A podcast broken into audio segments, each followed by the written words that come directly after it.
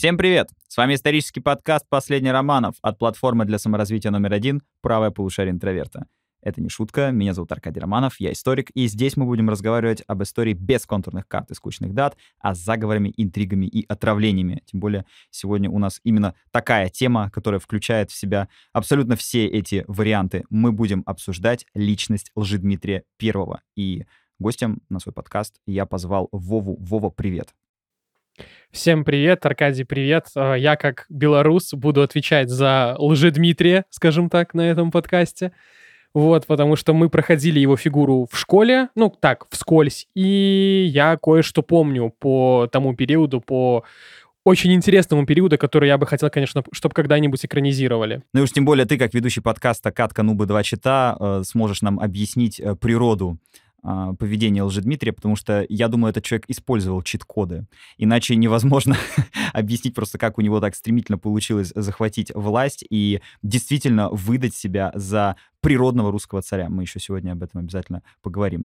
Пожалуй, самая большая беда, которая случилась с фигурой Лжедмитрия в нашей истории, заключается в его имени — вот эта приставка лже очень серьезно путает все карты. Нет, речь не в том, что я убежден, что царевич Дмитрий действительно был царевичем Дмитрием, не был самозванцем и так далее. Это всего лишь одна из версий, которую мы сегодня обсудим.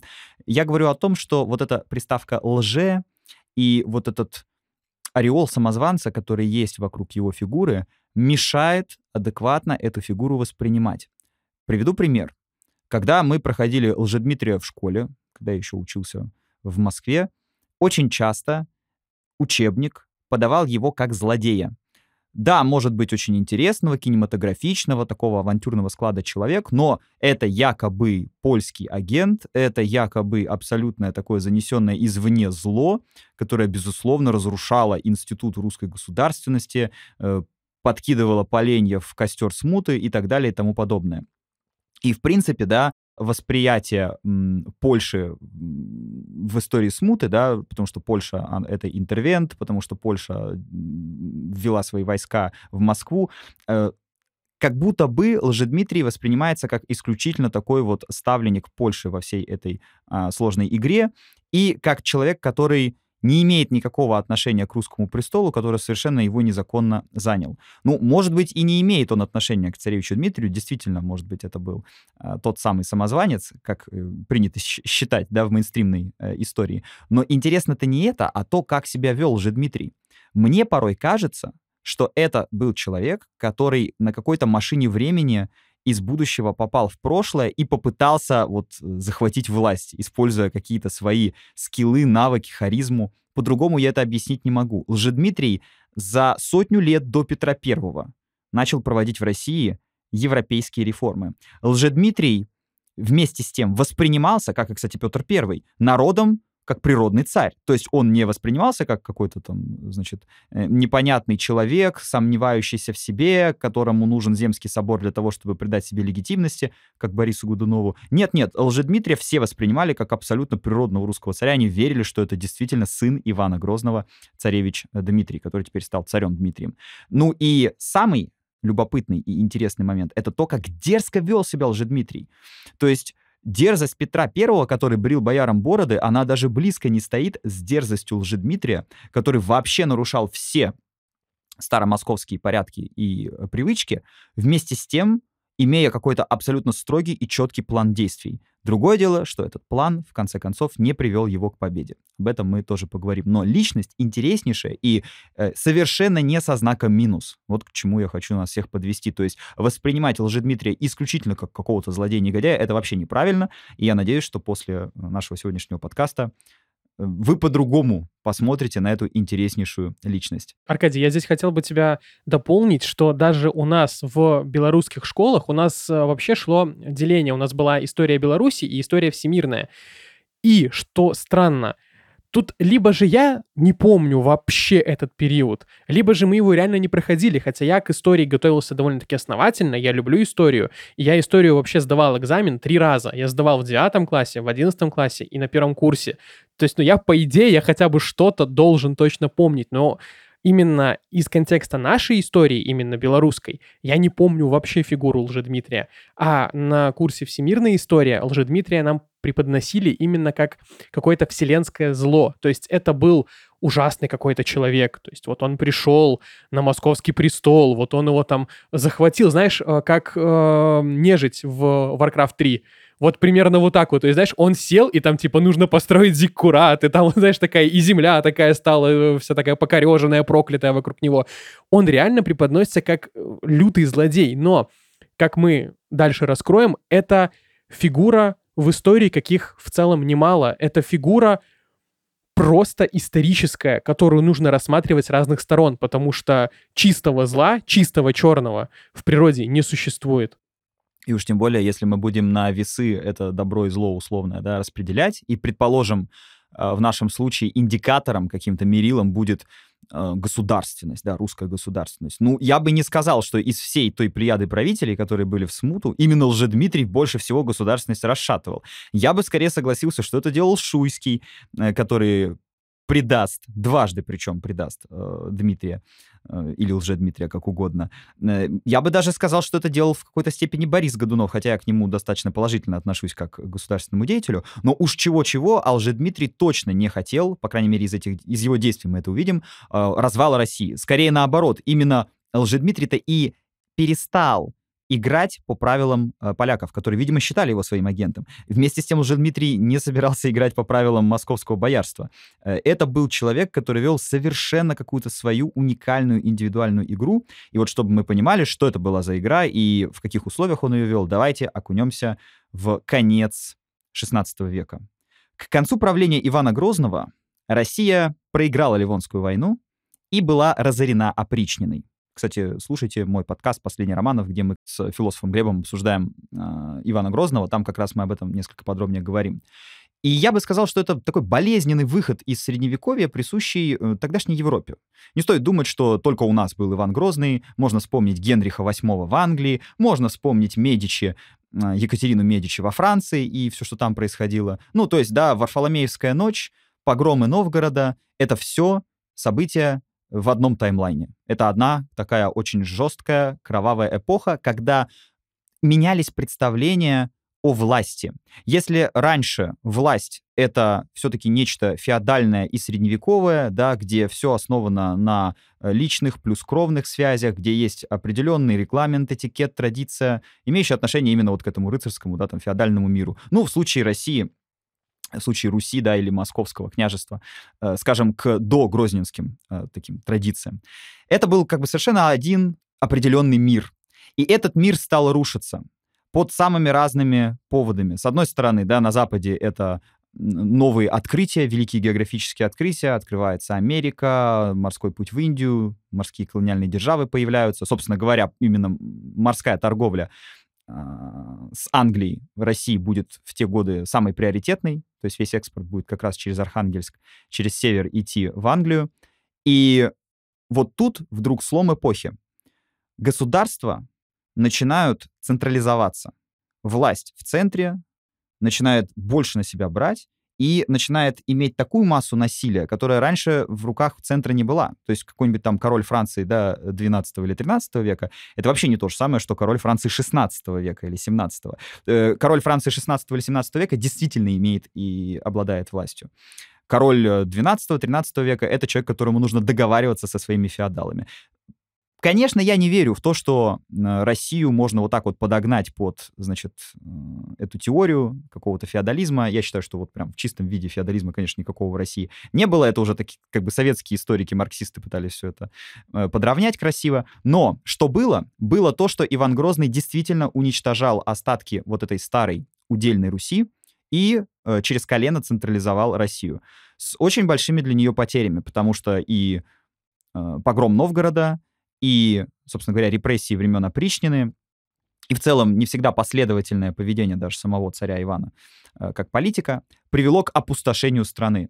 Крестьяне бежали на Дон и становились казаками, банально просто искали себе лучшей жизни и уходили к другим хозяевам, э, потому что прокормиться было все сложнее, и в целом экономическая ситуация становилась все более удушающей. И вот под занавес эпохи Ивана Грозного уже всем было понятно, что нужна какая-то передышка. Когда Иван Грозный умер, а пока он не умер, этой передышки не стоило даже ждать, следующим царем стал его э, сын Федор, который был человеком совершенно неспособным к управлению. Он был бездетен, от брака родилась только одна дочка, которая вскоре умерла. И что самое главное, бездеятелен. Он предпочитал молиться, судя по всему, был, ну, не очень здоровый, в том числе умом человек. И поэтому шли долгие годы, страна постепенно восстанавливалась после опричнины, но какого-то сильного лидера или какой-то понятной программы дальнейших действий у нее не было. В то же время те кланы, которые смогли уцелеть в ходе опричнины, выжить в эпоху Ивана Грозного, они постепенно прибра- прибирали власть к своим рукам, потому что, понятное дело, при слабовольном царе Федоре возвысится тот, кто сможет быть его э, правой рукой, а фактически управлять государством через э, него, как через своего аватара. И таким человеком стал Борис Годунов. Мне кажется, отдельный выпуск у нас обязательно будет про него. Сейчас подробно на нем останавливаться не будем, но скажу тоже, что э, благодаря легкой руке Карамзина и еще более легкому перу Александра Сергеевича Пушкина Борис Годунов в русской истории — это однозначный злодей. Борис Годунов — это якобы стопроцентный заказчик убийства царевича Дмитрия. Ведь что произошло? Когда Борис Годунов Э, стал постепенно прибирать э, к своим рукам все больше и больше власти, а делать он это начал за счет того, что был э, женат на Ирине, сестре царя Федора, да, то есть это Шурин царя. Другие кланы были этим недовольны. И, разумеется, если что-то происходило плохое, все шишки падали на Годунова. Ну, что мол, там, не знаю, не урожай в стране, потому что Годунов плохо правит. И действительно, когда будет не урожай в стране, Годунова будут в этом обвинять, что царь какой-то проклятый, что он плохой, что Господь Бог не хочет такого царя видеть на московском престоле.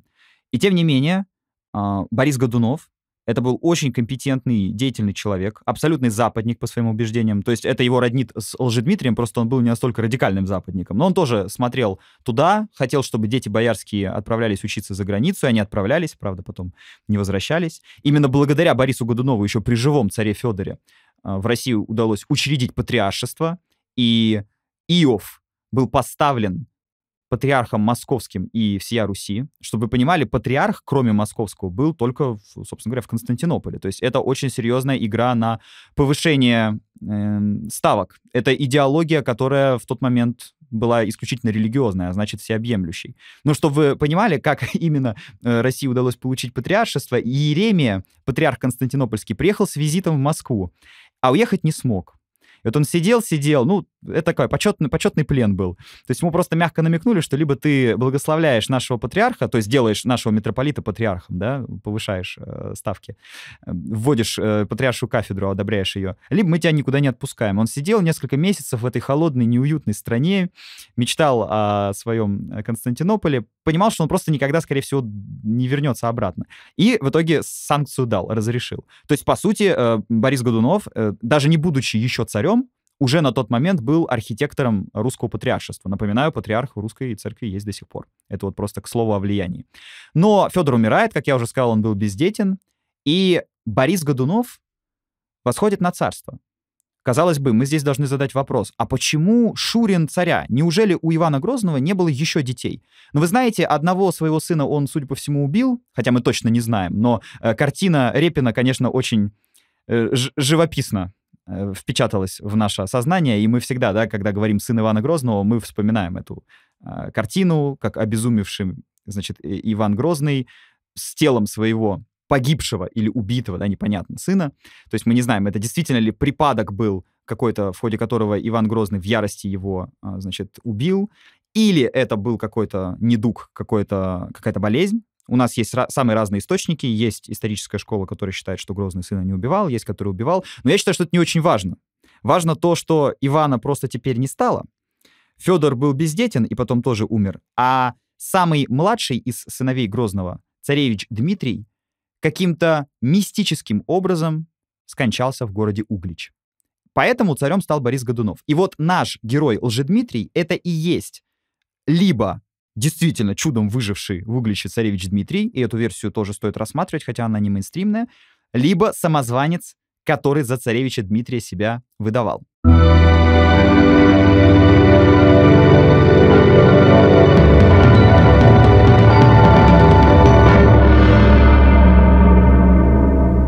Вот две версии смерти Дмитрия. Убийство или случайность. Я сейчас, Вов, тебе расскажу ту версию, из-за которой и Карамзин, и Пушкин, и многие другие считали, что убийца все-таки Борис Годунов. Почему они так считали, да, почему на Бориса Годунова как бы указывали какие-то улики? Дело в том, что царевич Дмитрий погиб, играя в ножички. Он случайно упал на свой собственный нож и перерезал себе сонную артерию. Скажи, пожалуйста, Да, да, ты, да, да, да. скажи, пожалуйста, ты веришь в эту версию? Вот если я так ее тебе озвучу, да, вот она звучит так. Что ты скажешь? Действительно, это случайность такое бывает? Это, знаешь, э, версия, как когда, если ты помнишь, закончился э, и сериал «Игра престолов», там говорили о том, что Ария очень по-глупому убила Короля Ночи, и что было бы тупее, если бы Король Ночи просто шел бы к э, этому, к Железному трону, подскользнулся и упал и разбил бы себе голову. То есть это вот, типа, из разряда вот очевидное невероятное. Для меня эта версия стоит примерно там. Вообще, э, если скажем так, проанализировать и даже скорее, наверное, взять во внимание вообще человеческую природу, то понятное дело, что за гибелью настолько влиятельной фигуры, настолько важной фигуры для престола стоят какие-то высшие силы. И мы сейчас говорим, если что, не о вмешательстве каких-то именно божественных сил. То есть это просто кому-то было нужно. Если звезды зажигают, значит, это кому-нибудь нужно. Если царевичи падают на ножи, значит, это тоже кому-нибудь нужно. В целом, в целом, если, знаешь, как просто предположить, что вдруг царевич Дмитрий был настолько неуклюж, то, ну, да, всякое бывает. Но мне кажется, это, знаешь, я бы хотел увидеть эту версию в исполнении Квентина Тарантино в кино.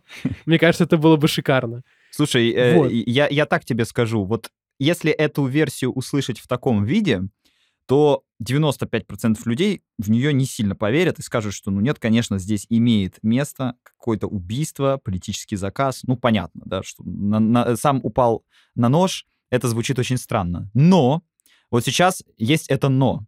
И оно как раз вносит очень большой спор в эту дискуссию, и сразу появляется другая группа людей, и сегодня она на самом деле мейнстримная среди историков. Группа людей, которые считают, что это действительно была трагическая случайность по очень простой и даже смешной немножко причине. А, Царевич Дмитрий страдал эпилепсией, ну или как это называлось на Руси часто, подучий. А поскольку он был отпрыск самого Ивана Грозного, пусть и от Марии Ногой, это его седьмая жена была, если что, в православии после третьего брака уже не благословляют, не венчают. То есть это все было как бы не, ну, с точки зрения формального да, православия незаконно и неправильно. Но тем не менее это была его жена, и это был действительно его ребенок. Так вот, Дмитрий, поскольку он был отпрыск самого Ивана Грозного, он не мог себе позволить слабость, он не мог себе позволить как-то там сдрейфить перед мальчишками, с которыми ему э, приходилось играть. Ну, это же ребенок, да, вспомните, мы тоже в подростковом возрасте вытворяли какие-то опасные вещи, не знаю, там прыгали, может быть, между гаражами, там тоже можно, если что, упасть себе что-то сломать. Всегда как-то пытаешься держать марку и в определенном смысле не трусить.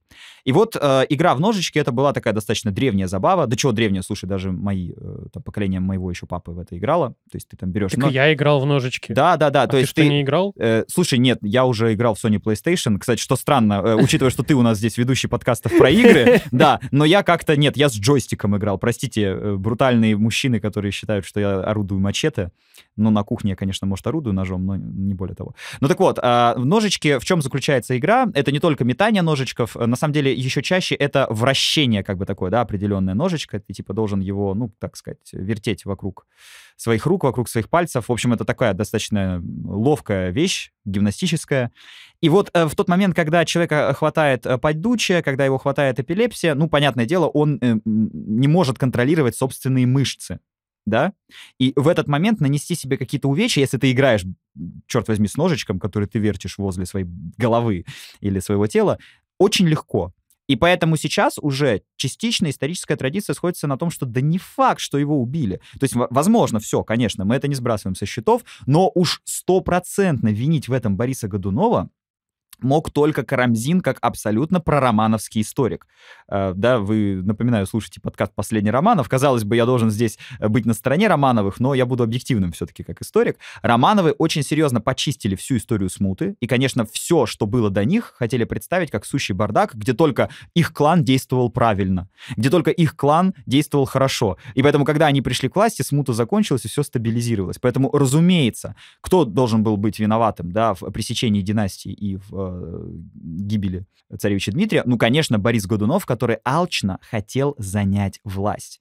И Карамзин об этом пишет, значит, обвиняя Годунова во всех грехах в своей истории государства российского, а Пушкин потом пишет поэму «Борис Годунов», где, кстати, а, действующее лицо не только наш сегодняшний герой Лжедмитрий, но и э, предок Пушкина, то есть его, древний предок, э, Пушкин, как это ни странно, да, это древний род, он действующее лицо этой поэмы. Ну и знаменитая строчка «И мальчики кровавые в глазах», да, то есть что вот у Годунова этот, э, этот драматический момент, когда он э, всеми силами пытается хвататься за власть, но власть уходит у него из-под ног, он не может ее удержать, он не может удержаться у власти, и при этом, да, его преследует как будто тень вот этого убитого подростка, что вот, э, значит, эта кровь, через которую он идет к трону, она в итоге потом придет и захлестнет его и его семью. Ну и действительно, Годунов и его сын, и жена его сына кончит очень плохо в нашей истории. Но все-таки, все-таки считать или там стопроцентно быть уверенным в том, что Борис Годунов был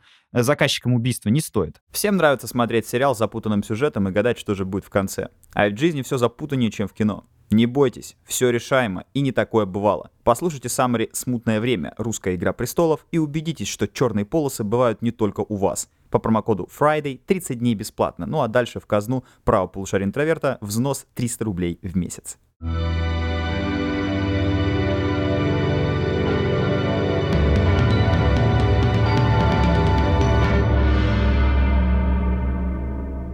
Ну, слушай, не, Аркадий, все равно, это очень-очень странная смерть. Ну, типа, это, знаешь, смерть, которая должна случиться, ну, вот один раз в тысячу лет примерно. Ну, то есть, если это было это, то, ну, ладно, окей. Но мне все равно кажется, что там, там что-то нечисто. Вот я как раз хотел, чтобы мы все версии озвучили. Вот все версии. То есть одна версия, э, значит, политическое убийство, возможный подозреваемый Борис Годунов. Так считал Карамзин. Вторая версия, действительно, может быть трагическая случайность, но в любом случае Годунов э, приходит к власти. И, кстати говоря, э, Годунов был великий лицедей. Это был очень большой актер. Он был человек, ну, чтобы вы понимали, выживший в эпоху репрессий Ивана Грозного. Точно так же, как выжившие в эпоху Калигулы, или выжившие в эпоху Сталина, да, вот э, если смотреть на Древний Рим или СССР, или вот на э, Россию после Ивана Грозного, мы увидим там один очень интересный симптом. Выживают те, кто умел лучше всего плести подковерные интриги.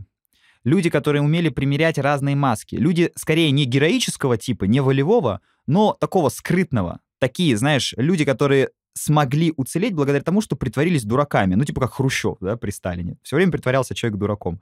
Ну, естественно, он им не являлся. Или там Клавдий, да, который станет императором после Калигулы. Он прятался за шторкой, когда легионеры пришли убивать Калигулу. Они его убили, претарианцы убили Калигулу, они раскрывают шторку, и там э, с трясущимися коленками этот бедный дядюшка Клавдий, ну, который там мухи вообще не обидел, да, совершенно такой человек, казалось бы, очень мя- мягкий.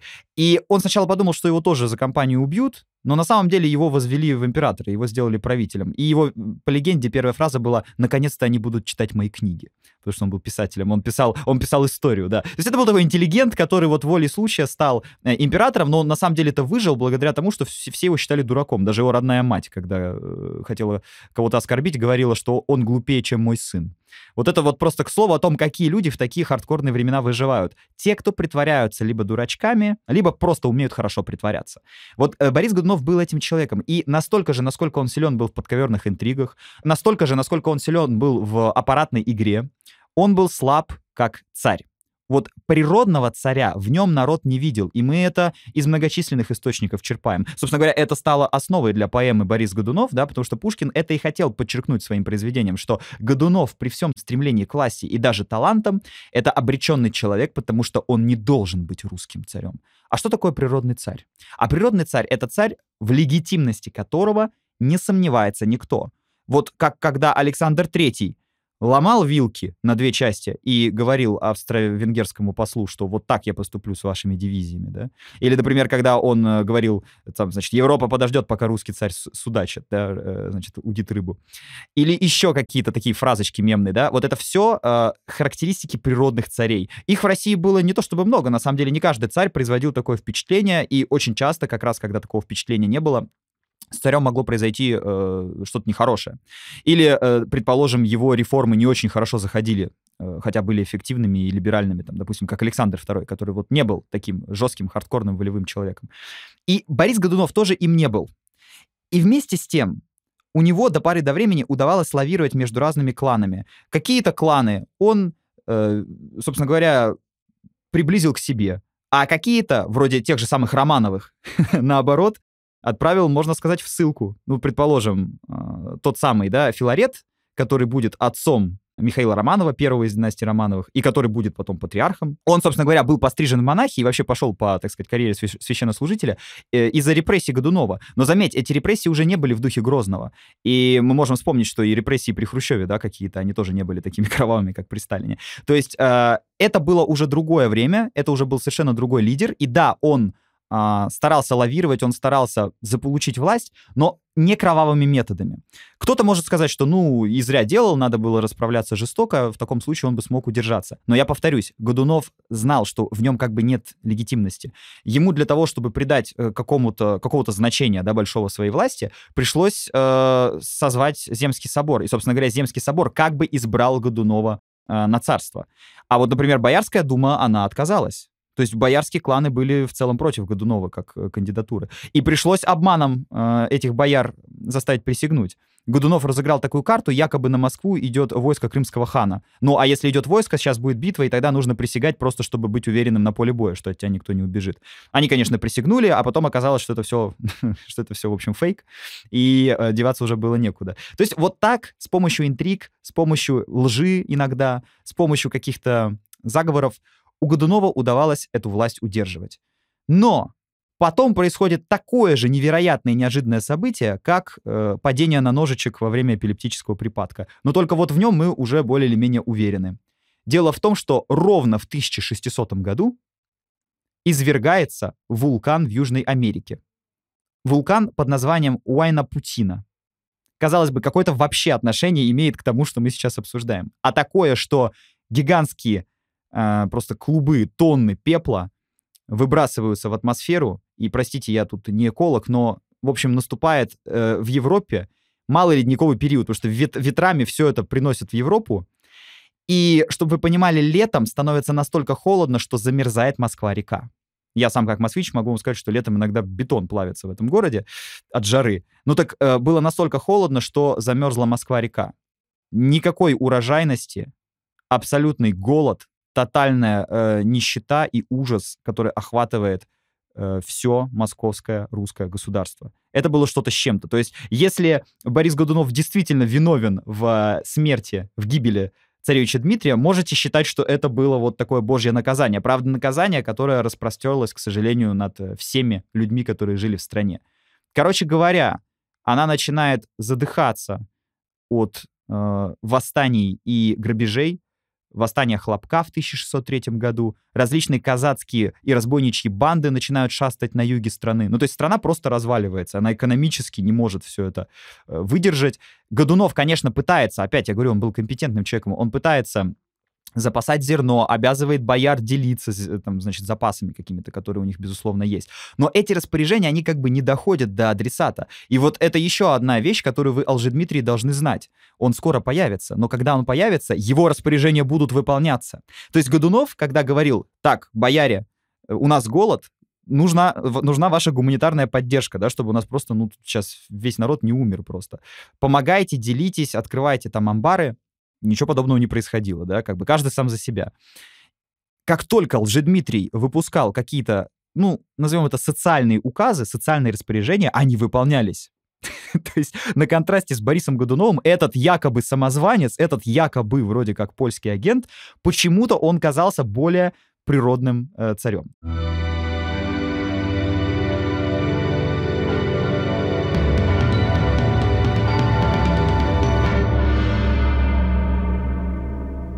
И вот теперь мы переходим к нему. Почему он таким казался? Ну, вы уже понимаете, в какой обстановке он появился. Ничто и никто не появляется просто так, да, из исторических фигур, из исторических персонажей. Всегда важен контекст, и вот контекст был такой. С одной стороны, очень странная и реально мутная история, в которую даже Вова не верит, что у нас э, упал на нож царевич Дмитрий и пресеклась династия Рюриковичей, и теперь у нас династия Годуновых, да, которая, ну, не то, что... Погоди, ты так сказал, конечно. Живого не. Я хотел подчеркнуть просто, что эти люди рядом, они сейчас э, с нами в этой комнате, вот мы с Вовой, собственно говоря, да, ведем подкаст. То есть ваш, на самом деле, ближайший друг, родственник, там, э, соратник, он тоже может не верить в это. Это не то, во что верят все, я вот что хочу подчеркнуть. Это спорный момент русской истории. Поэтому неудивительно, что люди ждали какого-то чуда чудесного явления. А вдруг Дмитрий выжил?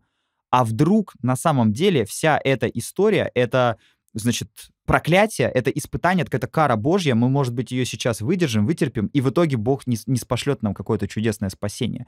Поэтому, когда Дмитрий появился у русских границ, многие охотно хотели верить в то, что он спасся, потому что Годунова они не могли вынести. Вот Годунов реально — это жертва истории для меня. Он появился как бы немножко не в том месте, не в то время в более спокойные времена это был бы очень компетентный лидер страны. Но из-за всех этих э, внешних факторов, а потом и чисто природных факторов, да, он не смог удержаться у власти, он не смог справиться. Хотя, казалось бы, пока что в 1604 году, да, во время появления Лжедмитрия, власть все еще у него. Но в Польше появляется человек, который начинает называть себя чудом выжившим царевичем Дмитрием. И этот как бы самозванец-авантюрист, мы не уверены в том, что самозванец, но уверены в том, что точно авантюрного склада человек, начинает общение с польскими элитами. Ну, например, он обещает жениться на дочери очень знатного, но, скажем так, оскудневшего, обедневшего польского воеводы Юрия Мнишика. Ну, в, наш, в нашей традиции, да, его называют Юрий, так-то он Ежи, конечно же. И его э, дочь звали Марину Мнишек. Так вот, Марина Мнишек действительно станет не только супругой этого Дмитрия, она, в общем-то, некоторое время станет э, русской царицей вместе с ним. Но это еще не все. Самое главное, что находясь в Польше, конечно же, это вызывает широкий резонанс. Разумеется, э, вопросы прилетают к Годунову, типа, это что такое? Мы думали, у вас там Дмитрий-то умер, а он, оказывается, здесь, явился. Давайте какое-то расследование, там, ну это он, не он вообще, что об этом думать? Всех начинает лихорадить в этот момент. Годунов спешно отправляет комиссию расследовать что, э, что это такое, действительно ли Дмитрий умер, а, отправляет своих, э, скажем так, послов к его матери, значит, э, Марии Ногой, чтобы она согласилась, что да, действительно, моего сына нет живых, и тот, кто там в Польше объявился, кем бы он ни был, это самозванец, и она соглашается. То есть Годунов пытается как-то всех успокоить, типа, друзья, не переживайте, это все фейк, это fake news, не ведитесь, это какая-то провокация для того, чтобы просто как бы, да, сейчас всех против меня настроить, не надо на это покупаться.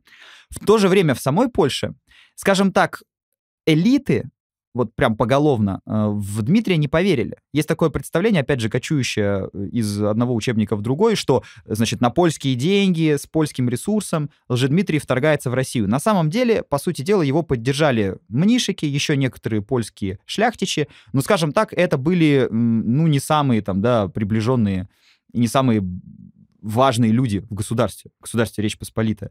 Очень многие смотрели скептически на Дмитрия, сразу начали пересуды разносить, что это самозванец. Более того, уже такие э, эксцессы и прецеденты в Европе были. Например, была Португалия, и в ней был такой король Себастьян. Он погиб в битве, и династия прервалась. И потом вот этих лже-Себастьянов было так много, что сейчас Себастьян называется в Португалии Себастьян Желанный. Все желали, чтобы он ожил и вернулся. Все думали, что над Португалией э, какие-то страшные черные тучи, и только вот э, воскресший, может быть, уснувший где-то, как в сказке какой-то король, может прийти навести порядок.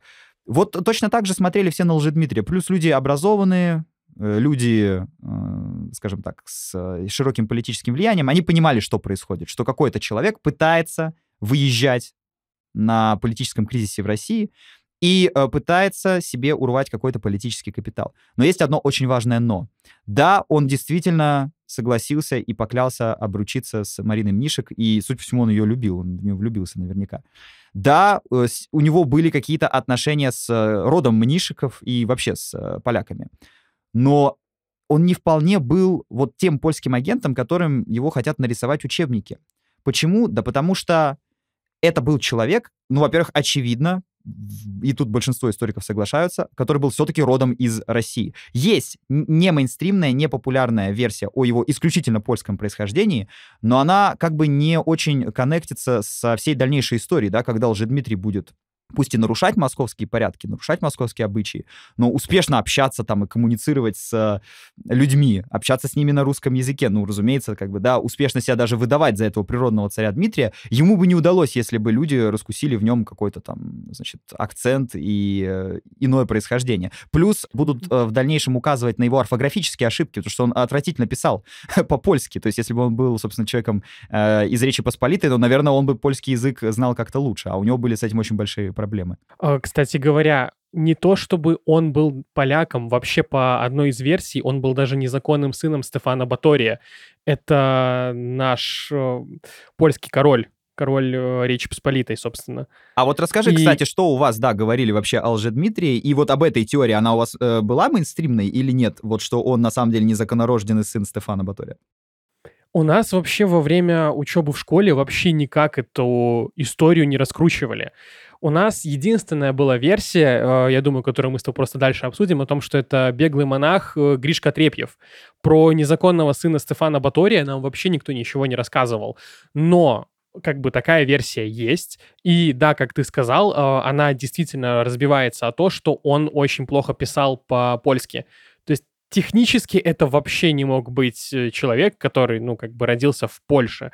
Извините меня, он бы мог бы хотя бы писать, но нет. Собственно говоря, если мы возвращаемся к Годунову, в этот момент ему не позавидуешь. Он направляет на границу России войска. Конечно же, у Годунова, который все еще сидит в Москве, этих войск больше. Он направляет на подавление этого самозванца, да, как его будут называть, несколько десятков тысяч человек во главе с э, Мстиславским. Князь Мстиславский потом, кстати говоря, будет известным лидером, ну, известным, так сказать, представителем семи боярщины, а в этот момент он командир. И вот э, первые битвы проигрывает Лжедмитрию. Лжедмитрий начинает одерживать верх. И это тоже очень странно. Причем у нас есть свидетельство о том, что он храбро ведет себя на поле боя. То есть, кем бы он ни был, а, незаконнорожденным сыном Стефана Батория или э, беглым монахом или кем-то еще. Это был человек, который был очень уверен в собственных силах. Есть еще одни свидетельства, и они более поражающие. Когда после очередной битвы у него была возможность догнать и добить отступающего противника, он отказался это делать и некоторое время оплакивал убитых воинов, которые лежали на поле брани, убитых э, воинов противника оплакивал с той точки зрения, что это тоже вот пали мои как бы соотечественники, как бы там ни было, это вот такая распря, в чем я не хотел участвовать. А, здесь будет такой сейчас небольшой спойлер. А, на самом деле, несмотря на такое человечное отношение, по одной из версий, опять же, именно это человечное отношение его изгубило э, во время уже, собственно, восстания против него, но это немножко вперед забежал. А ты, кстати, хорошо, что этот крючок бросил. Вот помнишь, когда я говорил, что Шуйский его дважды предаст, и надо было быть жестче угу. к Шуйскому? Это из этой же серии. Вот удивительно, но Лжедмитрий действительно судя по всему, проиграл и погиб именно из-за того, что очень благородно себя вел. И это тоже очень необычная вещь для того времени. Это было не благородное время, не героическое. Конечно, потом появятся герои, да, вроде Скопина-Шуйского полководца или Минина и Пожарского, которые накронфайдят на ополчение, да, и пойдут и выгонят э, поляков из Москвы. Но это будет такой момент, когда вот просто уже действительно из народа придется уже снизу спасать Россию, но вот э, потому что закончится, так сказать, в основном те, кто смогут спасти ее сверху, да, действительно уже появятся какие-то такие э, герои э, из отдаленных уголков, значит, вот Нижний Новгород. В общем, территории, как я сказал на подкасте про Ивана Грозного, где была осуществлена успешно губная реформа, и где было какое-то местное самоуправление, то есть горизонтальные связи, движение низов, все это, все это спасет Россию, на самом деле, а никакой не, значит, никакое не, чуде, не чудесное действие э, природного царя. Но об этом еще тогда люди не знали. И, конечно, хотелось верить в то, что природный царь спешит на помощь. И действительно, он спешил на помощь. Он шел э, по южным границам России, то есть пересек он э, границу Польши и России в районе Чернигова. А, кстати говоря, все эти сделки с Мишиками, они проходили в Самборе, это нынешняя Львовская область. То есть вот там все эти э, договоры были заключены, и мы, конечно, всех подробностей там точно э, уже сейчас не знаем, но как бы э, поляки рассчитывали использовать Дмитрия, да, вот этого самозванца, как такой определенный таран для того, чтобы воспользоваться политической неразберихой в России, для того, чтобы проникнуть и в русскую политику, и начать на нее влиять. В целом, Речь Посполитая, напомню, на тот момент, это не просто Польша, это мы так для упрощения это Польша называем, это, в общем, гигантское государство, которое включает в себя и Польшу, и Литву, и территорию нынешней Беларуси, Украины, то есть, ну, просто это мега, мега государство Восточной Европы. А, а Русь, наоборот, да, Россия в этот момент, московское государство в не лучшей своей форме, и как раз э, все эти природные катаклизмы плюс экономические э, невзгоды, они как раз приводят к смутному времени. Так вот, Годунова перестают слушаться его же войска, потому что битва при Добрыничах, которая должна была покончить с э, самозванцем раз и навсегда, она как бы выиграна с началом Мстиславским, но проходит 4 месяца, и вдруг, как феникс из пепла, Лжедмитрий возрождается, у него в отряде снова огромное число войска, и к нему присоединяются уже крестьяне на этот раз. То есть обычные, простые русские люди, которые уже хотят давным-давно завершить этот бардак, которые связывают с правлением Годунова вот все те беды, которые на Россию обрушились. Я уже э, молчу про то, что указ об урочных летах принадлежит именно Борису Годунову, согласно которому беглые крестьяне подлежали сыску, суду и возвращению назад, где кто жил цитирую документ. То есть, что это означает? Это означает, что если вы вдруг э, сбежали в поисках лучшей доли, да, ну, например, к, как это чаще всего бывало, к другому хозяину, или уж, тем более, решили бежать куда-то на Дон, если не успели добежать или вдруг вас обнаружили у другого хозяина, вас обязательно должны вернуть обратно. То есть, э, переход, который был в Юрий в день э, на Руси до этого разрешен от одного владельца к другому, да, среди крестьян, а, он больше не работал. То есть постепенно, на самом деле, формировалось то самое крепостное право, о котором мы с вами все знаем еще со школьной скамьи. Получается, что э, на Годунова начали сыпаться вообще все шишки на свете. То есть это был человек, который виновен в том, что стало холодно. Это был человек, который виновен в э, узурпации власти в своих руках. И это был еще и тот человек, который очень серьезно своими действиями ударил по простому народу, по э, крестьянам. То есть его, короче, в этот момент не любил никто. И дальше странное. Борис Годунов в 1605 году внезапно начинает истекать кровью, кровь течет из э, рта, ушей и глаз, и он через несколько э, дней умирает. Умирает, оставляя престол своему сыну Федору, который не сможет долго его удерживать. Совсем скоро Лжедмитрий вместе со своими сторонниками, на этот раз очень многочисленными, войдет в Москву, захватит власть, а Федор Годунов так и не успеет проправить, он будет удавлен вместе со своей супругой. То есть так династия Годуновых, которая толком-то и не успела проправить в нашей стране, пресечется.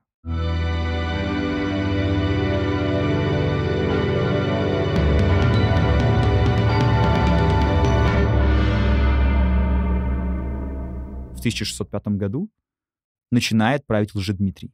Ну или Дмитрий. Тут уже называйте его как хотите. И вот то, что этот человек успел сделать и осуществить за один год своего правления поражает воображение. Ну, во-первых, такой тебе вопрос, Вова. Как ты думаешь, кого в России, и я думаю, ты сейчас правильно ответишь на этот вопрос, впервые официально в документах стали именовать император? Кто сам себя начал именовать таковым в документах? А, да, кстати, да, это был именно Лжедмитрий. И вообще, на самом деле, этот факт, э, когда я изучал вообще весь этот движ, связанный с ним, он меня очень сильно удивил, потому что, ну, это так по-европейски. То есть э, мы как-то с друзьями э, обсуждали, что вообще вся наша история, она рефлексирует Древний Рим и Древнюю Грецию. И вот это вот как будто бы вот и было вот эта европейская рефлексия вот Древнего Рима.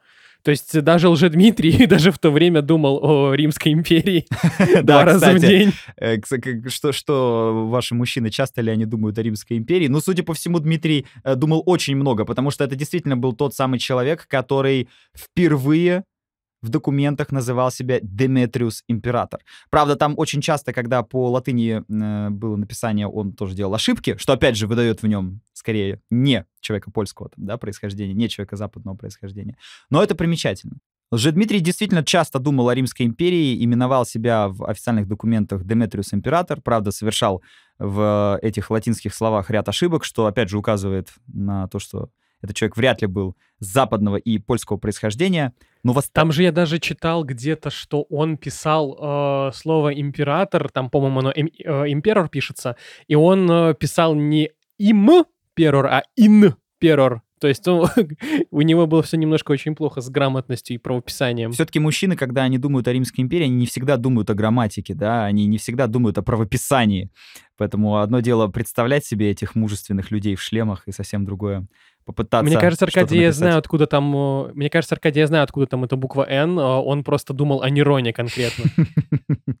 Возможно. Но э, самое главное, что он не забывал думать о России. И я сейчас серьезно, это не шутка. Всегда можно встретить вот этот тейк. И вот тогда Москва заполонилась поляками. Нет, действительно, польских агентов в этот момент стало очень много, потому что Лжедмитрий старался расширить связи России с Европой. Действительно, различные агенты, э, как дипломаты, так и какие-то мутные персонажи в Москве стали появляться. А если что, э, в то время Речь Посполитая, э, в нее состав входила, входил даже Смоленск. То есть Смоленск был частью Великого княжества Литовского, и потом он вошел в состав э, Речи Посполитой. Поэтому фактически от Москвы до Речи Посполитой там можно было реально чуть ли не камнем докинуть. То есть если даже посмотреть вообще даже сейчас на карту от границы Беларуси до э, Москвы, там как бы не, не такое уж и большое расстояние, а тогда э, еще, считайте, и Смоленск э, как бы был под Речью Посполитой, поэтому Речь Посполитая была прям очень важным партнером и очень важным соседом для Москвы того времени, для московского государства. Конечно, и кроме того, что это был э, ближайший же конкурент и враг, это вместе с тем был единственный проводник вообще в Европу. То есть э, все интересные культурные какие-то новшества, сведения, а, модные тенденции, они попадали вплоть до Петровского времени в Россию именно через Речь Посполитую. Вообще, в чем был смысл-то Петра Первого? Не в том, что Петр европеизатор. Европеизатором была бы и Софья. Но Софья была а, полонофилка. Она любила все польское, Голицын любил все польское, ее фаворит и любовник. Они вот были именно фанатами Польши. И они бы пошли по польскому пути модернизации. Петр же, он был фанатом Западной Европы, вот прям конкретно даже Голландии, если говорить точнее, там, да, Британии, Голландии, Швеции. Э, И поэтому его, собственно, вот эти балтийские все разборки со шведами, они э, существовали ради одной единственной цели, чтобы у России был независимый выход к странам Западной Европы, как бы минуя Польшу, да, то есть чтобы вот этот вот, э, так сказать, ко- коридор восточноевропейский, он не был для нас единственным э, и неповторимым. Но в тот момент он был единственным и неповторимым. И действительно, э, Польша э, в этот момент она чувствует себя гораздо более могущественной державой, чем э, Россия, это для всех очевидно, но э, Лжедмитрий совершенно не ведет себя как польская марионетка. Вот марионеткой, э, за ниточки которого якобы кто-то дергает, его считать не стоит. Во-первых, его как бы мать, Мария Нагая, его признает. То есть только что Годунов недавно отправлял там комиссаров к ней, чтобы они там, так сказать, э, убедили ее в том, что э, это все неправда, и, конечно же, ее сын мертв. А она говорит, что нет, вот же он, живой. И, и да, действительно, все говорят, да-да-да, вот как, как же так, Шуйский и все остальные, они его признают внезапно. Э, многие начинают говорить, что да мы всегда знали, что Дмитрий жив. Это Годунов коварный, он злодей. Естественно, все это подстроил, но мы же не могли как бы ему ничего противопоставить. Он нас железную, так, так сказать, рукой держал. Ну вот, наконец-то, спаситель наш пришел и нас от этих страшных чар расколдовал. То есть там действительно все начали говорить о том, что да, конечно, мы верили, да, естественно, мы, мы, мы ждали, что Дмитрий придет, поэтому никаких сомнений в том, что это на самом деле Дмитрий просто нет.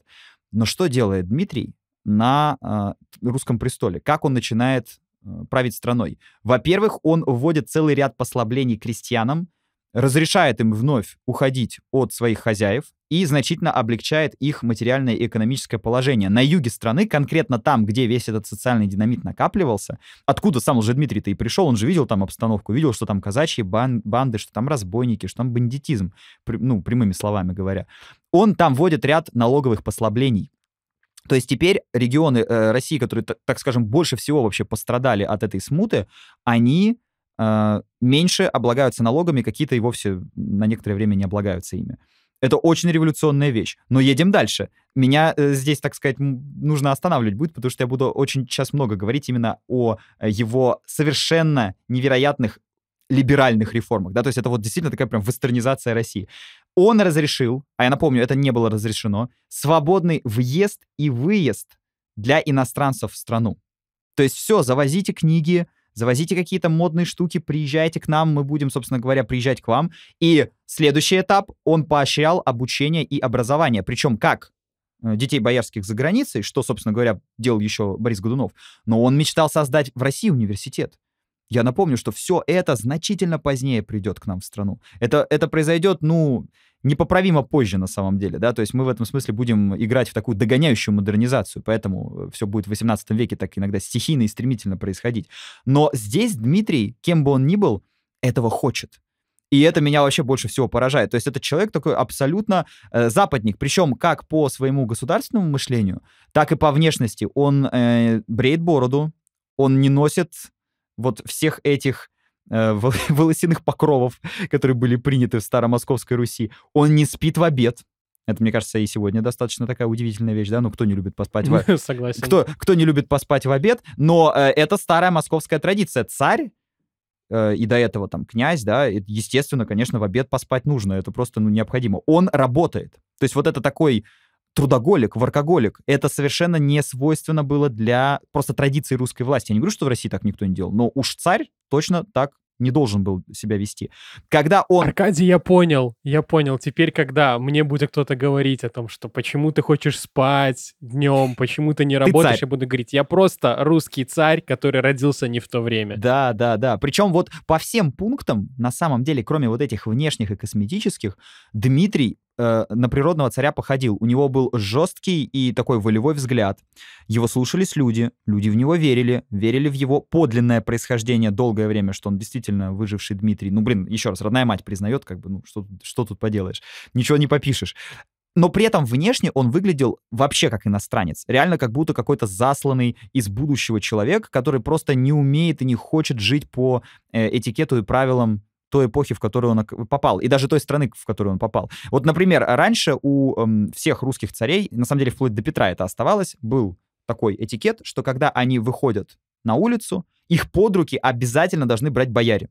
То есть бояре, которые вот непосредственно, да, приближенные к царю, которые вот просто в первой линейке стоят в его элите, они э, за почетную, как сказать, э, за почет, за э, великий э, подвиг посчитают взять своего любимого царя под руки и выйти вместе с ним.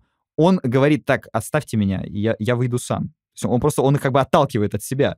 Ну, естественно, они-то это воспринимают не как то, что он хочет быстрее дойти из пункта А в пункт Б, что он не хочет, да, вот этого. Это личная обида. Да, это для них, ты что, нас не уважаешь? То есть опять э, переходит дорогу элитам. Только если Годунов не нравился никому, потому что он был как бы зарвавшийся, зазнавшийся человек, который слишком много на себя взял, да, стал царем, хотя не должен был им быть, стал царем, хотя лучше себя чувствовал в аппаратной игре. Здесь же мы видим, наоборот, ситуацию, когда, ну, типа too much. То есть Дмитрий, он слишком чет, он слишком крутой какой-то просто царь, э, э, которого, видимо, к которому еще э, Россия была не готова. Помнишь, как Марти Макфлай в «Назад в будущее», когда он начал жесткий хэви... Когда он начал жесткий хэви-метал соляк играть, да, сначала как бы он играл Чака Берри, все было хорошо, потом он сыграл такой хэви-метал, и все на него смотрят как на идиота. Он говорит, вы еще не готовы к этому, но вашим детям это понравится. Вот примерно то же самое. То есть, конечно, при Петре уже всем, ну, не то, что все понравилось, но при Петре все были как бы к этому чуть лучше готовы. А Дмитрий, он ел другими столовыми приборами, да, то есть использовал, например, как раз э, вилку, что было для Руси того времени не характерно, польский, польский прибор. Он э, не спал днем, он запрещал боярам брать себя под руки. И в целом он был слишком какой-то суетной, работоспособный, слишком вот э, дюрасел, зайчик, понимаешь, да? То есть у него вот был этот заряд какой-то бодрости на весь день. Ну, видимо, действительно он в этом плане был очень энтузиаст большой, инициативный человек. Но все в этом видели какое-то э, какое-то несоответствие э, традициям русской власти. То есть он природным царем был, но он перегибал в этом отношении палку. И, конечно, что самое главное, поскольку это действительно был не независимый человек, он не только не стал польской марионеткой, но он и не сумел как следует э, приструнить московские боярские кланы. Ну, предположим. К сожалению, на самом деле, к сожалению, потому что э, вот так вот, когда оцениваешь его вообще историю, то ты понимаешь, что на самом деле он был вот той самой, э, тем самым необходимым движком для э, Москвы того времени он бы реально бустанул государство. То есть, знаешь, это, э, опять же, как мы с тобой прикалывались на моем подкасте про ассасинов, типа, вот если бы была машина времени, да, то куда бы мы отправились? Естественно, мы уже выяснили, что мы бы отправились э, в Рим, и Цезарь не ходи в Сенат. Но вот это, кстати, еще один такой поинт, э, такая точка в истории, которая вот реально, это развилка. То есть интересно посмотреть, как, что было бы, если э, Лжедмитрий бы выжил и продолжил бы править. И вообще, как, какой бы была Москва, какая, какой бы вообще был бы мир, потому что, ну, это, мне кажется, что вот это, это прям, ну, чуть ли не на 90 градусов просто поворот э, мог бы случиться от того, к чему в итоге э, пришла Россия. То есть там, когда реформы начались только во времена Петра. Да, и сейчас вот самое время, пока еще с ним не приключилась беда, и пока он все еще у нас э, действительно такой чет и Деметрус э, император, самое время поговорить о том, э, что из себя представляет самая мейнстримная версия его происхождения. Вот мы обсудили все пограничные, да, одна из которых, что он, значит, бастард польского короля, другая, что это собственно говоря, настоящий Дмитрий. Ну, почему нет? Да, вдруг действительно вот мальчик выжил, вырос и вернулся. Только почему-то набрался каких-то очень странных революционных таких западнических идей. Ну, допустим, хорошо, такое тоже могло быть. Равно как и могло быть, да, что он упал на свой нож, если у него был эпилептический припадок. Ничего нельзя исключать, эти версии все мы собрали. Но есть одна версия, самая ходовая, которая касается его личности. То, что на самом деле это беглый монах Гришка а, Отрепьев, Отрепьев, который, собственно говоря, сбежал из Чудового монастыря, пришел в Польшу и выдвинул полякам вот такое деловое предложение. А давайте-ка вы меня поддержите, я скажу, что я выживший русский царь и истинный наследник престола, и мы с вами потом все поделим. Ну, то есть представляют эту картину себе так. Ну и, по-видимому, раз э, мнишики соглаши- согласились, да, раз нашлись какие-то шляхтичи, которые на это пошли, э, предложение звучало хотя бы примерно так, похожим на это образом. Но кто такой Гришка Отрепьев и, собственно говоря, что такое Чудов монастырь? Ну, напомню, что Чудов монастырь — это вот Кремль. То есть это вот непосредственная близость ко всем э, политическим муткам, да, ко всем политическим событиям, которые происходили э, в это время. И если это действительно так, то Гришка наш был очень хорошо осведомлен и, по крайней мере, своими глазами мог видеть московскую жизнь. Он видел, что там происходит, он примерно понимал, что к чему, да, даже в рамках города просто слухи разносятся, и понятно, то есть кто какие кланы сейчас с кем бодаются и вообще о чем толкует Москва, о чем толкует столица. И это все, конечно же, ему помогло, потому что нельзя успешно выдавать себя за э, Дмитрия, не обладая никакими знаниями о России или о русской власти. Вот симптоматично, что личность Лжедмитрия II да, следующего как бы самозванца, она вообще никого не интересует. Но там и нет сомнений, что это человек самого низкого происхождения, просто банально какой-то бандит, такой гопник, который в этом Тушино, собственно говоря, сидел. Ну что, э, в Тушино, кстати, э, даже я еще помню, можно было наблюдать, э, даже в, мо- в мою эпоху в Тушино иногда подобные типы встречались. Но вот конкретно, да, наш тушинский вор, самозванец номер два, Дмитрий II, вот он был человеком совершенно другого полета. У него не было никаких великих идей. И он был действительно вот такой фигурой, э, которую на самом деле использовали разные политические силы, разные политические кланы просто для того, чтобы дестабилизировать э, обстановку внутри страны, чтобы подрывать власть.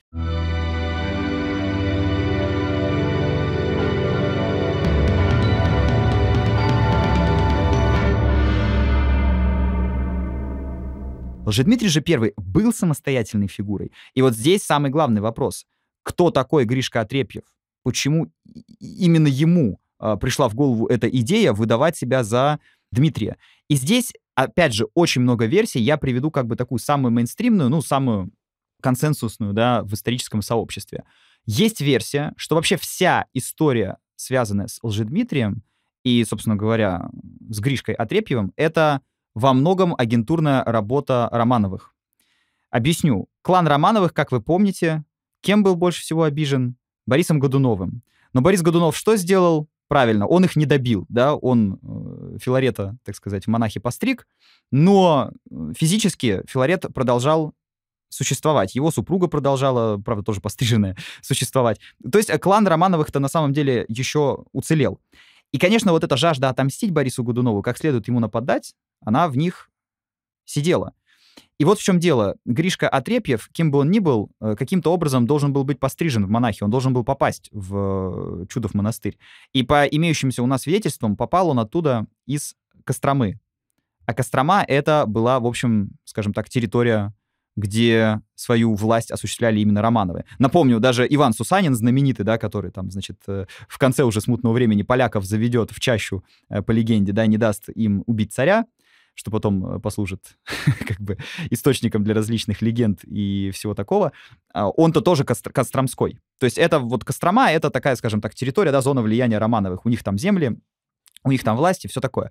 И оттуда Отрепьев как бы попадает сначала в Чудов монастырь, обладает какими-то удивительными знаниями о русском э, и московском э, дворе, о политике, о всем, что там происходит. И потом, естественно, да, э, со всей этой польской историей возвращается как бы в Россию с войском, к нему начинают присоединяться различные отряды, и когда он захватывает власть и становится русским царем, что мы видим? Мы видим, что все те кланы, которые как раз были принижены и как-то обижены, постремлены при Годунове, они вновь поднимаются именно при Дмитрии. То есть есть версия, что Борис Годунов сам лично рассматривал вот этого лжедмитрия, кем бы он ни был, как, скажем так, агента клана Романовых, которые пытаются его скинуть с престола. Именно поэтому, кстати, он доверил подавление а, Лжедмитрия, да, его поимку, его, в общем-то, уничтожение кланам, которые ненавидели Романовых. Шуйские, Голицыны, Мстиславские. То есть расчет был на то, что, типа, вы и так все Романовых не любите, и вы прекрасно понимаете, что это их рук дело, поэтому давайте идите и сделайте всю грязную работу. Ну, а дальше ты помнишь, да, князь Мстиславский-то э, с войсками направился, только Лжедмитрий оказался талантливым полководцем. И оказалось, что люди к нему, mm-hmm. оказалось, что люди к нему тянутся, они к нему присоединяются, и они видят в нем реального защитника. Казаки, крестьяне, то есть даже простые люди, они э, в это во все очень серьезно поверили. Но там, где простые люди могли помочь Лжедмитрию, там, где они могли присоединиться к его войску, прибиться к нему, они не могли помочь ему в политических играх. Вот в Москве это вот, знаешь, как э, какой-то политический триллер, да, который можно снимать, там, не знаю, Netflix, HBO и так далее. То есть, когда э, в диалогах, в каких-то кофе-брейках, каких-то курилках и разговорах тихеньким голоском решаются просто вот судьбы государства, да, и судьбы э, целых политических династий. Здесь происходило то же самое. Э, у Лжедмитрия был офигенный boost для того, чтобы власть в Москве захватить. И надо сказать, у него были действительно очень талантливые как бы там реформы, талантливые, да, какие-то меры он предпринимал для э, того, чтобы править. Но у него не получилось самого главного — добиться лояльности элит. А в традиции русской власти это вообще самое главное. Вы можете терять всю страну, отступать хоть на Камчатку. Не знаю, у вас могут быть иностранные интервенции, вторжения или голод и извержение вулканов в Южной Америке, которые к, этому приводят. У вас может быть стагнация, инфляция, там что угодно, вообще любой кризис. Но если вы добиваетесь лояльность элит, в большинстве случаев вы э, выживаете. Как только происходит какое-то двоевластие или троевластие, как только власть начинает э, члениться, да, и она не сосредоточена больше в каком-то едином центре, все, мгновенно начинается смута. И, собственно говоря, именно после э, уже гибели, да, после смерти Лжедмитрия, смута примет необратимый характер. То есть она началась-то, конечно, еще на Годунове. Она началась еще с этого Уайна Путина, с извержения вулкана. А кто-то скажет, что началась еще в конце Грозного из-за его опричнины. Но, по сути, развернулась только после Лжедмитрия. Именно в этот момент центр перестает быть центром. И Лжедмитрий, конечно, каким бы он талантливым политиком ни был, в одном все-таки э, был некомпетентен. Он не смог достаточно настроить э, против своих врагов те боярские кланы, те боярские элиты, которые должны были быть его опорой. И делал он это, на самом деле, э, по двум как бы фронтам, по двум направлениям. Ошибки эти, эти совершал. С одной стороны, как я уже сказал, он не очень уважал русские традиции. Ну, предположим, с Мариной он э, венчался в пятницу на Николин день да, и она стала как бы русской царицей и его там законной супругой.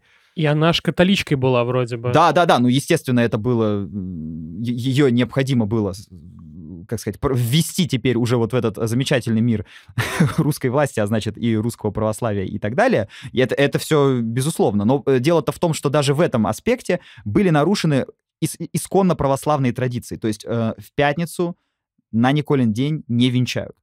Дмитрий как бы на это все плюет, ну, считает, что это как пустая формальность, самое главное, да, сейчас венчаться просто, чтобы все понимали, что это моя законная супруга. Таким образом, он э, переходит вот эти очень важные границы. Он их перешел, когда запрещ... запрещал, значит, себя брать по под руки. Он их перешел, когда отказывался спать в обед. И он перешел их здесь. Но религиозное сознание на тот момент, оно очень было важным. Чего уж говорить, да, благодаря э, грамотам э, Гермогена, в общем-то, Россия поднялась на борьбу с э, интервентами в поздней фазе смуты, поэтому религия, она была на тот момент заменой национальности. То есть, да, православный — это, значит, подданный русского царя, ну, собственно говоря, католик или униат, значит, к полякам ближе. То есть тогда по религиозному, а не по какому-то другому признаку вот шла именно это, скажем так, именно это определение. И когда ты начинал нарушать религиозные традиции, просто, да, для слушателей поясним, ты не просто как, э, как таковые традиции нарушал, типа там, я отказываюсь праздновать с вами Новый год, да, я вот такой панк, бунтарь, как бы празднуйте там, ешьте свое оливье, я бунтарь, я не хочу. Нет, ты именно что э, подводишь э, черту определенную своему правлению. Раньше ты рассматривался всеми как настоящий природный царь, чудом спасшийся, который э, спасением для России пришел, и сейчас просто вот мы заживем как раньше, да, как когда-то давно, до Годунова. А оказалось-то, что нет. Оказалось, что, что ты, нарушая эти традиции, как бы подтверждаешь все те э, пересуды, что ты самозванец. И уже ближе к концу правления Дмитрия, как бы круто он не пытался лавировать, какие бы меры он не предпринимал, уже было больше разговоров о том, что царь-то не настоящий. Ну, посмотрите, как он себя ведет. Почему он бреет бороду? Почему он не спит по, э, в обед? А, а это Марина Полячка какая-то странная, значит, женщина непонятная тоже, да, иноземка. Это ж тогда еще было совершенно не принято. Это потом уже у Романовых, кстати, да, уже потом русские все, значит, царицы, императрицы-то они будут, да, из европейских династий, там, немки, э, датчанки. Это еще не та эпоха он немножко был вот рожден не в свое как бы время, этот человек, кем бы он ни был. Опять же, верите ли вы, что это был Гришка Отрепьев или нет? Но так или иначе. И вот теперь настает самый главный момент. Момент, когда против Лжедмитрия зреет заговор. И вы, наверное, думаете, ну все, сейчас нашего героя свергнут, и он потеряет престол. Нет! В ходе этого заговора он не был свергнут, потому что этот заговор Лжедмитрию удалось раскрыть. Это заговор Василия Шуйского, того самого человека, представителя знатных кланов, который в дальнейшем и станет следующим русским царем. А потом был этот э, шуйский возвращение джедая чисто. И казалось бы, да, вы после такого должны со своим политическим конкурентом расправиться максимально жестко. И сейчас я понимаю, мы уже постфактум знаем, что Лжедмитрий поступил, как бы, наверное, неправильно с точки зрения сохранения собственной власти. Но черт возьми, мы опять вспоминаем про то, как он оплакивал воинов, вспоминаем, что он видимо, не играл, а действительно умел быть благородным. И он милует Василия Шуйского. Причем милует, поскольку за Шуйского, кто бы вы думали, просит, Мария Нагая. Как бы мать этого самозванца. Ну, а может и настоящая мать, опять же, вдруг это был действительно спасший, спасшийся царевич Дмитрий. Короче говоря, а, Мария Нагая просит за Шуйского, он Шуйского милует, и э, таким образом Шуйский э, остается в живых. Это и предрекает дальнейшую гибель Лжедмитрия. Потому что, конечно, здесь для сохранения собственной власти ему необходимо было пресечь такого рода мятеж на корню. Он, он его не пресек, чем показал определенную слабость. Кланы увидели, ага, он играет в какого-то благородного рыцаря, он в своем западничестве, походу, зашел слишком далеко. Это значит, что его можно убрать. И действительно это произойдет. Плюс Давайте обратим внимание на фон Москвы в этот момент. Кроме того, что идут слухи и пересуды о том, что он самозванец, Москва действительно наводнилась поляками, действительно наводнилась их агентами. И теперь, когда говорят, что, значит, Дмитрий не настоящий или Дмитрий польская марионетка, этому есть определенные подтверждения, да, то есть ты просто смотришь ну, в, Мос- в Москве, что происходит. Ну, действительно, какое-то засилие иностранцев. Слишком резко Дмитрий начал проводить свои реформы, слишком резко начал обмениваться эм, с Западом какой-то, да, Э, информации, посылать туда каких-то людей учиться, слишком поторопился в этом во всем, чем немножечко придрек свой скорый финал. В 1606 году следующим русским царем после очередного заговора, который на этот раз будет успешным, становится Василий Шуйский. Василий Шуйский, который, кстати, пообещает править только сообразно с Боярской думой. То есть это будет один из первых вообще а, так сказать, случаев в русской истории, когда власть государя будет ограничена, причем ограничена с формальной точки зрения, он эту грамоту там будет подписывать, крест целовать и так далее. Ну, естественно... Слушай, чисто технически он поступил, э, я прошу Шуйского сейчас, он поступил абсолютно грамотно. То есть, в отличие от Лжедмитрия, который был весь такой благородный, все дела, э, он просто нашел столб, на который оперся. То есть, опять же, э, вспомним знаменитую книгу тирана Никола Макиавелли «Государь». Э, там описывается, что один из столпов власти это как раз-таки именно бояре. Ну, это как люди, у которых есть деньги, то есть, условно говоря, у нас-то бояре, на Западе там их по-другому называли, но тем не менее, то есть это знать какая-никакая. И Шуйский делает все правильно, правильно, он просто опирается на них, пользуется их поддержкой. Конечно, и э, что любопытно, здесь мы видим, Дмитрий обладал легитимностью до тех пор, пока, конечно, все верили, что это не самозванец, или ему удавалось убеждать в этом большинство у него была самая главная легитимность. Я, Рюрикович, династия не прервалась, все здорово, мы, мы, жи, мы живем, все отлично. Но потом Шуйскому-то как было себя объяснять у власти? Понятное дело, да, он вообще так-то Рюрикович технически тоже, ну, одна из ветвей. Но э, ему необходима была какая-то легитимность здесь и сейчас. И он просто разделил этот пирог с боярами, он сразу пригласил их к этому дележу. И он, конечно, гораздо лучше Дмитрия понимал все эти боярские интриги. Дмитрий э, хорошо понимал ситуацию в стране, но он все-таки плохо умел вот в эту какую-то подковерную игру. А мы с тобой уже заметили, что вот это постгрозненское время, да, смутное время, это время, когда интриганы, они, конечно, побеждают гори- гораздо чаще, чем вот такие благородные рыцари. А Дмитрий действительно... Там реально «Игра престолов» была. Абсолютно. Ну, это, абсолютно. это не шутка, у тебя саммари называется абсолютно правильно. Это наша русская «Игра престолов». Да, да, потому что отравления тогда тоже были очень частым явлением. Собственно, э, Шуйский отравит своего родственника Скопина Шуйского, как только тот будет слишком э, хорошие победы одерживать на поле боя, потому что будет завидовать ему его таланту и вообще его популярности. До этого смерть Годунова я вам описывал, да, что у человека кровь из разных мест полилась. Ну, то есть, судя по всему, либо его отравили, либо он сам таким образом э, решил уйти из этого мира, уже просто психически не выдержав этого прессинга и всего, что происходит. И э, отравление, убийство, э, наемные убийства, естественно, да, какие-то, значит, заговоры, они для этой эпохи были очень характерны, так что обязательно для расширения э, кругозора смотрите э, summary, я там гораздо подробнее освещаю вообще все эти вопросы, но сейчас нам пора подвести черту под судьбой э, Лжедмитрия, как именно э, он закончил. И, кстати говоря, а здесь Прикол-то еще в чем? Почему смуту можно называть реальной игрой престолов? А, потому что Лжедмитрий первый, э, собственно, как и Роб Старк, тоже был убит на свадьбе. Но, в отличие от Роба Старка, которого прямо на свадьбе убили, у Лжедмитрия было все-таки вот там небольшое окошко временное после свадьбы, когда он еще жил. Это там буквально это несколько дней было. Там вообще долго люди не жили, вот что хочется сказать. В этом самое главное сходство русской смуты с «Игрой престолов». Короче говоря, вооруженные люди врываются к самозванцу и к Басманову, который э, поддерживал его на протяжении его 12-месячного правления.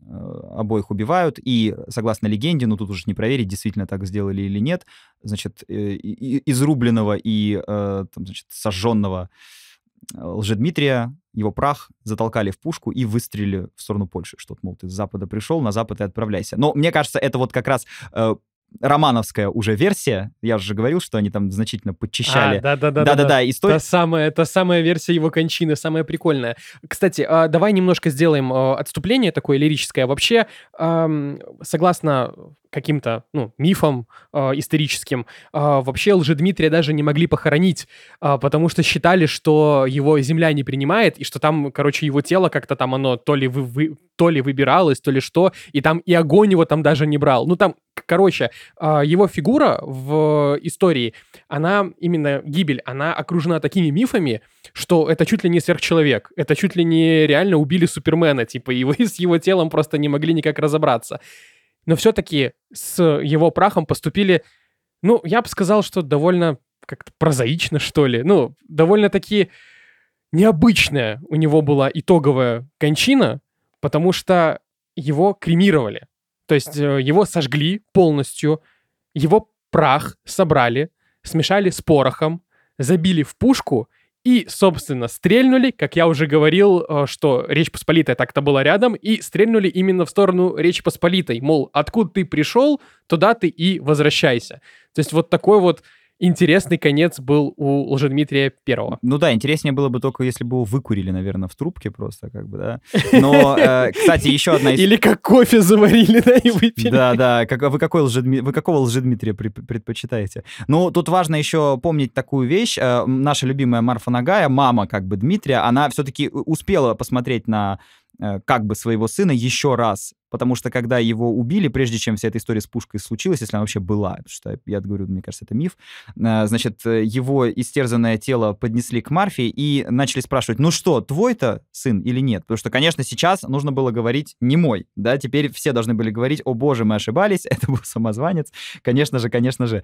И она очень ловко выкрутила ситуацию, она сказала, ну теперь, конечно, не мой, указывая на э, его изуродованное, изуродованное лицо, что, грубо говоря, я теперь по лицу и никогда не пойму, там, мой или не мой, что, мол, вы так его забили, там, поубивали, что никакая мать бы не признала. Ну, короче говоря, вот такой апокриф существует. Так или иначе, Самое главное, что Лжедмитрий прекратил свое существование в этом материальном мире, но не его бренд, потому что Лжедмитрий II и некоторые другие самозванцы, они будут продолжать, они будут, знаешь, как эти, открывать фран франчайзинг, филиалы, да, то есть они будут появляться просто mm-hmm. теперь по всей стране, самый известный франчайзинг в Тушино, вот, это такой самый был большой филиал, но, э, конечно, никто из них в степени своей, э, своего интереса какого-то исторического, да, в степени величия и величины характера не сравнится с тем самым Лжедмитрием Первым. Марина же, кстати, уцелела. Она не только смогла сбежать из Москвы, но в дальнейшем ее приключения здесь как бы не заканчиваются, они только начинаются. У нее потом будет и брак с Лжедмитрием Вторым, а вы как думали, да, раз назвалась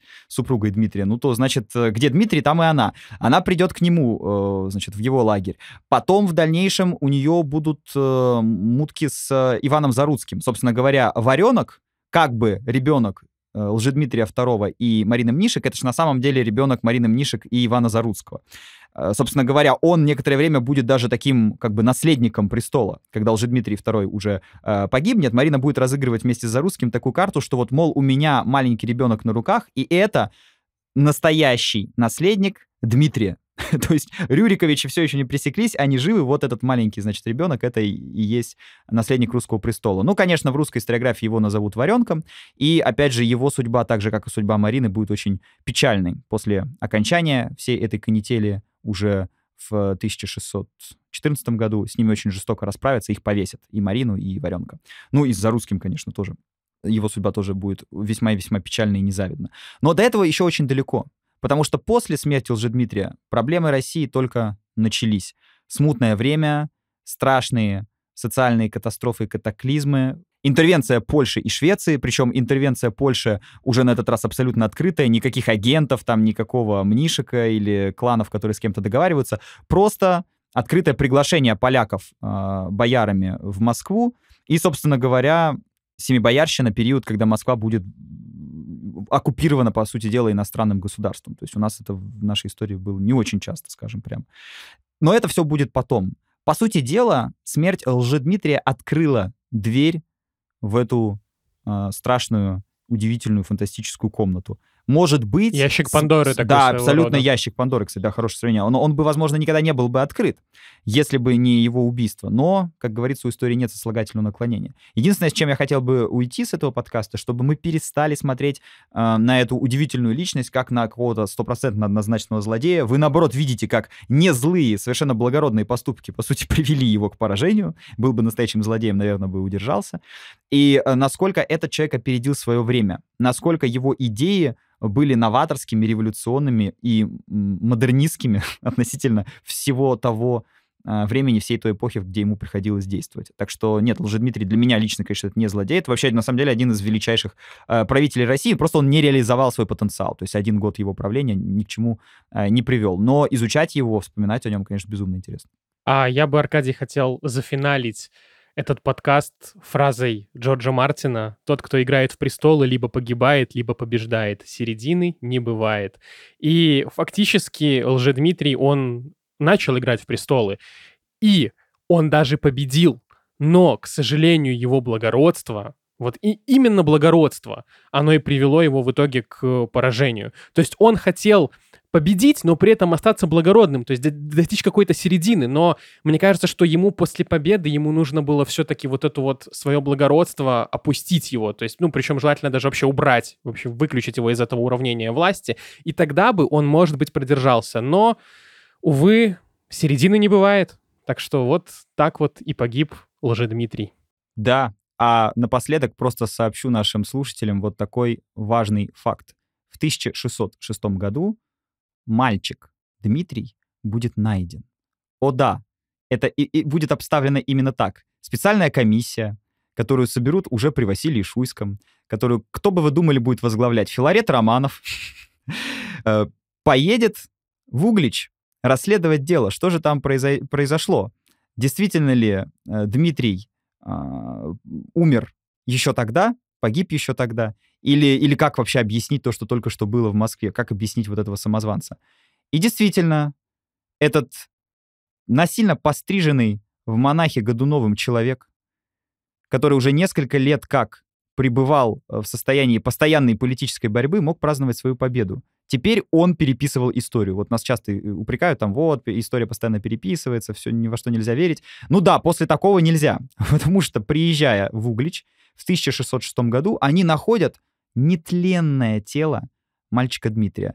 Потом Конрад Бусов э, будет писать вот такие слова. Шуйский велел умертвить в Угличе десятилетнего поповского сына, положить его в гроб и привезти в Москву. Сам встретил тело мнимого Дмитрия со священниками и монахами, с крестами и хоругвиями, проводил его в церковь и велел объявить народу, что покойный царевич в молодости, безвинно пострадавший, есть святой мученик. Ну, то есть вы понимаете, да, раз мы нашли нетленное тело, ну, неважно, что это тело какого-то там местного мужика, самое главное, что тело-то нашли, э, и все, и начались совершаться чудеса, слепые стали прозревать, там, значит, одноногие, у одноногих там чуть ли не появляться ноги.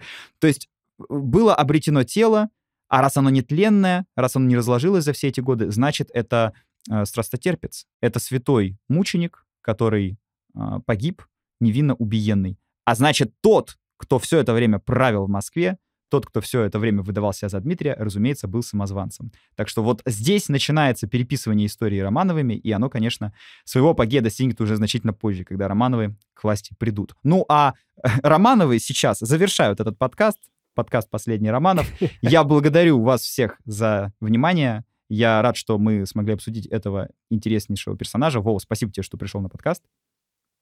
Да, Аркадий, спасибо тебе большое, что позвал. Я очень хотел реально поговорить про эту историческую личность. Это, знаешь, один из моих таких вот... Э, это одна из личностей исторических, про которых мне было интересно в свое время читать и изучать. И я очень рад поговорить об этом с историком. Так что я тоже был очень рад. И если вы рады, если вам это понравилось, ставьте 5 звезд на Apple подкастах, подписывайтесь на Яндекс Музыки, Напоминаю, что мы расширились до целой вселенной подкастов. У нас теперь есть подкасты о сексе, об играх, философии, ну, просто буквально обо всем на свете. И все это можно найти на нашем новом канале на YouTube подкасты «Право полушария интроверта». Ну и, конечно, я напоминаю про промокод, который позволит целый месяц наслаждаться нашим контентом бесплатно. Если вам понравилось, смотрите дальше за 300 рублей в месяц. Все саммари всего за 300 рублей от специалистов. Спасибо большое. До встречи на следующих подкастах. Воу, пока.